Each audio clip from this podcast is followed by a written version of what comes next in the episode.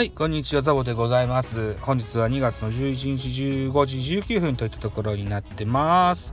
斜め読みのコーナーなどしてみたいなというふうに思ってございます。一つよろしくお願いします。えー、ちょっと古いですけれども、1月7日、ずいぶん古いな。1月7日の記事からも持ってきました。ゴロ投手とフライ投手という話題をね、えー、ご紹介いただきさせていただけたらというふうに思います。12球団のゴロ投手とフライ投手は、7割以上もゴロを打たせた巨人、右腕はといったフルカウントの記事でございます。えー、ゴロ投手は外国人投手らツーシームを武器とする投手が多く並ぶと。えー、投手によって分かれる投球のスタイル、ゴロを打たせて打たせることが得意な投手もいればアウトをフライ中心に奪う投手もいますよと。その傾向によっても投手起用が変わることもあるし、併殺打を打たせたい場面ではゴロを打たせている傾向の強い投手を送ることも戦略の一つとなっていますよといったことです。はい。では昨年のプロ野球でゴロを打たせることの多いいわゆるゴロピッチャーと逆にフライを打たせることが多かった。フライピッチャーは誰だったのか、セイバーメトリックスの指標を用いて分析などを行う株式会社デルタのデータをもとに検証してみよう。昨年20イニング以上に登板した投手の中でそれぞれ打球におけるゴロ割合、フライ割合の多い投手をそれぞれ見ていってみよう。まずはゴロピッチャーだ。ゴロの割合の高い投手。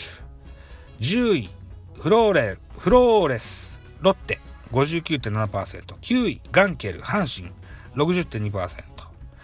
8位、堀江、広島、60.7%。7位、小川、西武、61.3%。えー、6位、高橋、高梨、高梨、巨人、61.9%。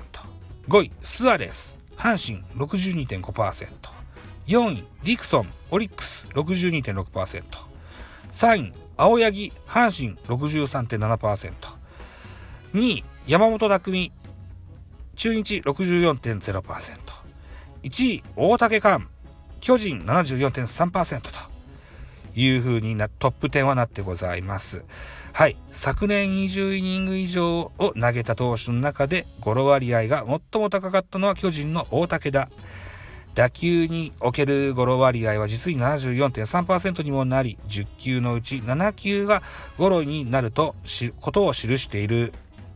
もともとゴロ割合の高い大竹だが、昨年は全投球のうち、ツーシームが41.9%と例年以上に多くなっており、よりゴロ割合が高くなった要因と考えられていると。逆にフライ割合が高かったのは、ということですね。はい。えー、っと、まずは10位からいってみましょう。えー、10位、オリックス、鈴木優、56.4%。9位、増田達志、西武、56.8%。えー、8位、山中、ヤクルト、57%。7位、西村、日本ハム57.4%。6位、吉田亮、オリックス57.6%。えー、5位、中田蓮、広島57.8%。4位、本田圭佑、西武60%。3位、中村優太、広島60.4%。2位、宮西、日本ハム61.2%。1位、秋吉、日本ハム70%と。いうことになってございます。フライ割合が昨年最も高かったのは日本ハムのみ秋吉で70%、20イニング以上投げた投手で1人だけ70%を超えていた。秋吉はこれまでもゴロよりもフライが多い傾向にある投手だったが、昨年はそれがより顕著になりましたと。2位の宮西はこちこれまでどちらかといえばゴロ傾向の強い投手だったが昨年はフライが多い結果になったと多い結果となっているとゴロ割合もフライ割合も上位に並んだのはリリーフが多くなっており青柳以外の投手では大きく割合に差が出る投手が少なかった。なお規定投球回数到達者でフライ割合が最も高かったのは楽天の涌井51.9%巨人の菅野47.3%オリックスの田島46.9%と続くと、えー、ことですね。うん。あさっき飛ばし合ったゴロ割合の多い投球規定投球回数到達者。これもご紹介してなかったよね。なかったと思うんだけど書いてないのかな。書いてないのかな。うん書いてないね。はい。といった感じですね。うん。はい。ということでねそうかそうか。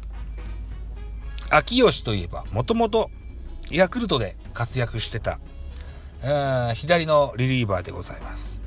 こんな名選手がトレードでなんてね最初は思ったもんですが狭い神宮球場と広い札幌ドームとではその自分の持ち味が生きるか死ぬかは運命の差が出てくると思います。あやっぱこうホームが神宮だとフライボールピッチャーにとってはちょっと厳しいかなと。うん、いうことなんでしょうね。うん。逆に、日本ハムからは高梨というね、選手をヤクルトは獲得したはずですよね。うん。両者のね、飛躍をね、えー、願いたいと。かように思う次第でございます。うん。確かね、秋吉昨年リリ、クローザー、ちょっとね、失敗してて。で、ずっとセットアッパーとして活躍してた宮西さんが昨年が8セーブだったかな、えー、彼のキャリアの中では一番多いセーブ数をね、えー、獲得したんですよね。うん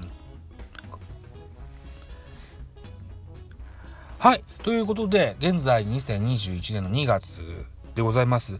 えー、開幕に向けてキャンプも行われておりますがね、えっと、昨年のゴロピッチャー、フライピッチャーのご紹介をさせていただきました。ご清聴ありがとうございました。では、失礼します。